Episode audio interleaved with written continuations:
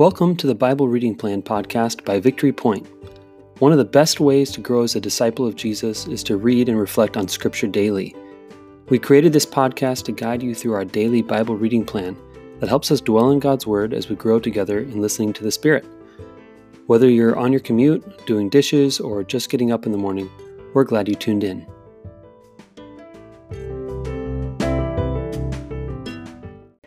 Good morning and happy Wednesday. It's August 26th, and today I'm back with Billy Ray as our guest, um, and we are going to be reading Jeremiah chapter 15, verses 15 through 21. Billy, do you have that in front of you that you could read this for us? All right, yep. thank you. Here we go. You understand, O Lord, remember me and care for me. Avenge me on my persecutors. You are long suffering. Do not take me away. Think of how I suffer reproach for your sake. When your words came, I ate them. They were my joy and my heart's delight, for I bear your name, O Lord God Almighty. I never sat in the company of revelers, never made merry with them. I sat alone because your hand was on me, and you had filled me with indignation. Why is my pain unending and my wound grievous and incurable? Will you be to me like a deceptive brook, like a spring that fails? Therefore, this is what the Lord says If you repent, I will restore you that you may serve me. If you utter worthy, not worthless words, you will be my spokesman. Let this people turn to you, but you must not turn to them. I will make you a wall to this people, a fortified wall of bronze. They will fight against you, but will not overcome you. For I am with you to rescue and save you, declares the Lord. I will save you from the hands of the wicked and redeem you from the grasp of the cruel. Hmm. Thanks, Billy. So, what what's something that's standing out to you about this passage? Uh, well, I, I just can't help going back again to the Moses account. yes.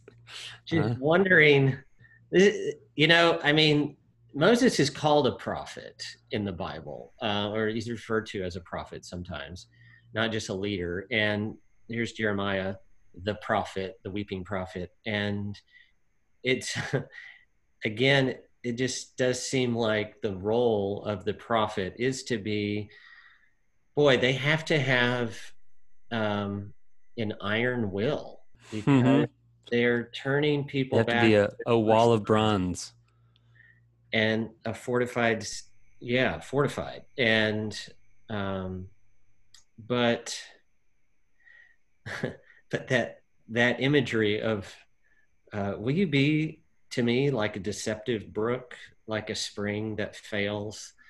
Um, you know being in iraq we water is so precious. And uh, we didn't get enough water. You know we had a lot of trees on our property and remember losing a tree because you know we didn't get we didn't give it enough water. And just you know i planted that thing and then just to see it dead you know um, just completely brittle uh, after one harsh summer.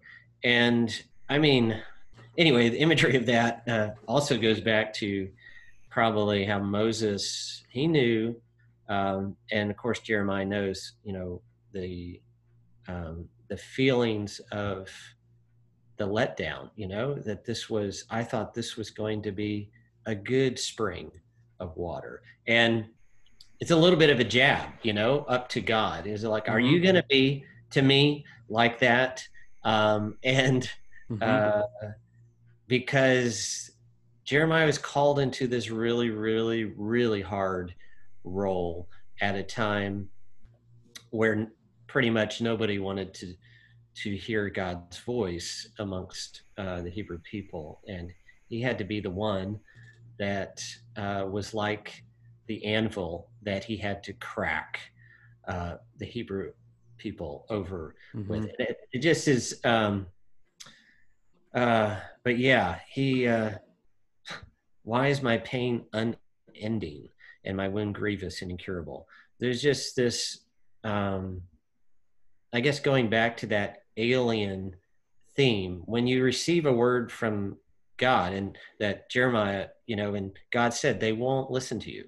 I mean, that's worse. I mean, just think about Moses is like God said, here's the word, tell them basically they'll eventually get it. But for Jeremiah, it's like, here's the word, go tell them, they won't listen to you. and I mean, nobody wants that job. Um, and it was basically the end of the hardening of the Hebrew people that um, God had to have the final say um, in, I guess, in judgment, in correction to the Hebrews, um, to the Jews who were had resisted the word of God repeatedly again and again and again and again and again.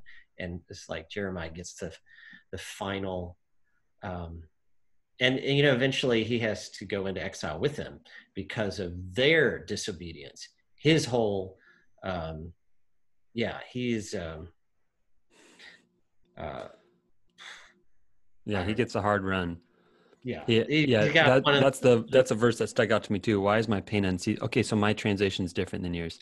My wound incurable refusing to be healed. And then there's no question mark after this one. Uh, truly you are to me like a deceitful brook like waters that fail. So mine doesn't pose it as a question it just says it as a statement. God you are a deceitful brook. You are waters that fail you know? And that's an even more like a, a jab right upwards yeah. to god where yeah. um, he's saying you you're failing me god like where are you um, i'm filled with indignation your hand is heavy upon me you know he's really complaining to god that God is not coming through the way that Jeremiah needs him to.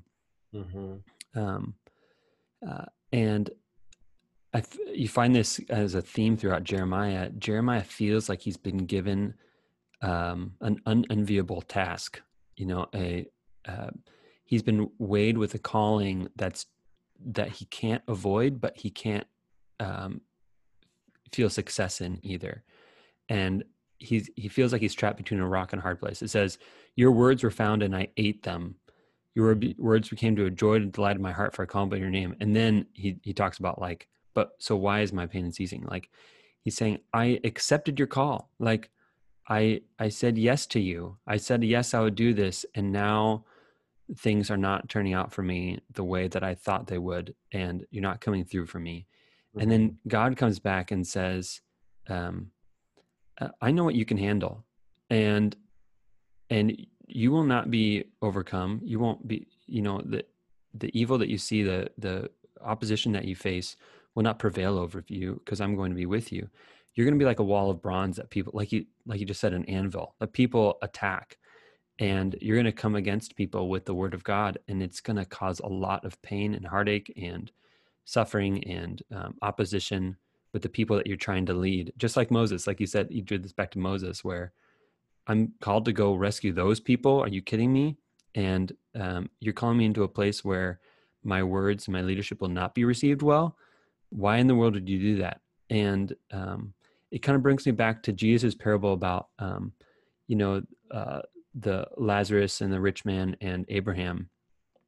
You know, and um, the rich man is like, um, you know he gets after his life of comfort he gets sent into hell right and he's looking up at lazarus and saying you got to go tell my family and my friends like go tell people that uh, not not to live the lifestyle i did and and to follow god and he's like you know we, we did tell you and you didn't listen and um, he said but send someone back from the dead and he goes well even if we sent someone back for the dead it, you know they they still won't believe and even jesus um, opposition that he faced, trying to lead God's people back and people refusing to listen to him, even after he rose from the dead, you know, mm-hmm. um, and our own stubbornness um, uh, towards Jesus, you know, and um, our refusal. So I, I just, um, I think there's a lot in this about, um, again, about leadership and about um, ministry and calling that it's not um, that the abundant life we're looking for um, sometimes might feel like a deceitful brook, like waters that fail. Like sometimes the calling that God gives us is not a calling that comes easily or, um, you know, that, you know, we're going to be immediately received by the people we're called to lead or witness to. It's not like God promises that everybody is just going to receive our words or our leadership. Um, and and on the flip side, we have to realize that we're also on the other side of that too. That um, sometimes we're the stubborn people who are opposed to God's leadership, and um, and so I think there's a lot in here about discipleship in terms of how do we follow God without resisting His words, and be like Jeremiah who who receives them and eats them. You know, how do we how do we have that posture of you know to soften our hearts and go, all right, I want to be a person that is led into hard things and to receive hard truths that Jesus is telling me and not treat him as a, you know, a, a despised prophet. Um, but I think there's also words in here for us as leaders or as disciplers um, who are called to lead people who may not like us and who may um, oppose us or be, uh, you know, not receptive to the words that God has put in our hearts and to love in spite of that and to not take it as a sign that you know oh maybe god isn't calling us to this but um, that this is part of the story of what it means to follow god is sometimes you don't you're not received well mm-hmm. yeah and I, I mean i think that we should draw hope from the way you know jeremiah and other of the old testament characters speak with god in this um, they're very open with their feelings yeah I mean, yeah. just reading the Psalms and um, you know David when he talks about you know seeing the slaughter of his enemies and you know just being very open. I'd really rejoice, and you know if these the infants of the of my enemies were dashed against the rocks, and that'd be great. Mm-hmm. Um, and and here we see uh, Jeremiah really pointing a finger, like you said, at God. I th- think that uh, basically there was um, we can identify with this when we when what our eyes see doesn't line up with our expectations. Yeah. Right? So we we do we're we're still in line with god but what we're frustrated if we're honest i think is really just the timing. Um is like we're frustrated with god's timing of how he's going to fulfill the promises that he's spoken to us yeah and and I'm sorry, but this is just this is life. You know, we're all going to be frustrated with timing is ultimately, and I think in the moment where what we see doesn't line up with what God has promised, um, you know, it's okay to go into the depths of despair for a moment and you know be open with God and how this makes you feel. Um, and um, but also, you know, like yesterday, we can draw from the Psalms when they said um, to to basically go back and to remember the miracles that have been done in the hmm. past. Yeah. And um, just like God continually told the Hebrews through the Psalms, you see these Psalms are interspersed with many narrative passages where they just kind of repeat again, one more time. Remember, you were in Egypt and I saved you. And then you're in yeah. the desert. Yeah, yeah, yeah. And I and then you're in this, and then I saved you, and you needed this, and I got you that. And um, we, I think, in our own personal lives, we need to have a chronicle of the ways that God's hand specifically rescued us from this and from that and from this and from that. And I mean, we and we all have those moments, you know, where God saved us out of some bondage or god saved us it helped us financially or god saved us in a relationship or there was some massive miracle that happened in here. And those need to be refreshed in our brains to just mm-hmm. constantly. And the passover every week was that reminder god is our redeemer our deliverer our salvation you know and going through don't you remember life was bad before mm-hmm. God brought us out of that. Don't forget that.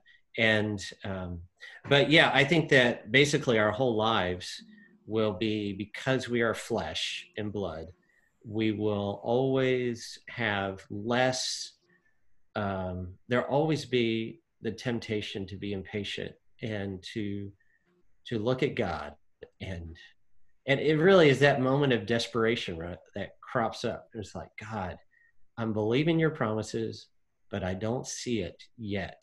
Mm-hmm. And it breaks us. One more time, there's another level of uh, brokenness before the Lord. And it's just God working his character deeper in us. I think we can be happy about that, knowing that.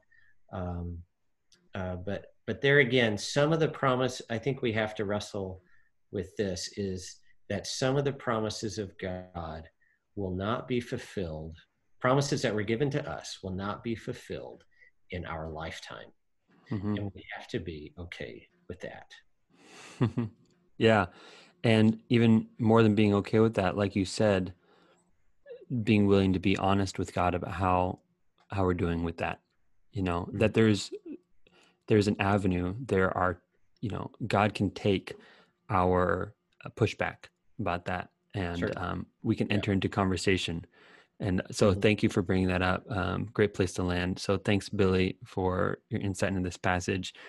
And uh, everybody else, um, as you're listening to this, I hope today um, that God fills you with patience and perseverance, that you would be like a fortified wall of bronze as um, you stand strong on God's word and God's promises, um, even amidst onslaught of circumstances that may not uh, may not seem to match up with that. So go in peace, everybody. We'll catch up with you tomorrow. Thanks for listening to the Bible Reading Plan podcast. If you have any reflections on the scripture we just read, please click the link in the show notes to leave us a voice message. We'd love to hear from you. Let me send you on your way with a blessing. The Lord bless you and keep you. The Lord make his face to shine upon you and be gracious to you. The Lord lift up the light of his countenance upon you and give you his peace.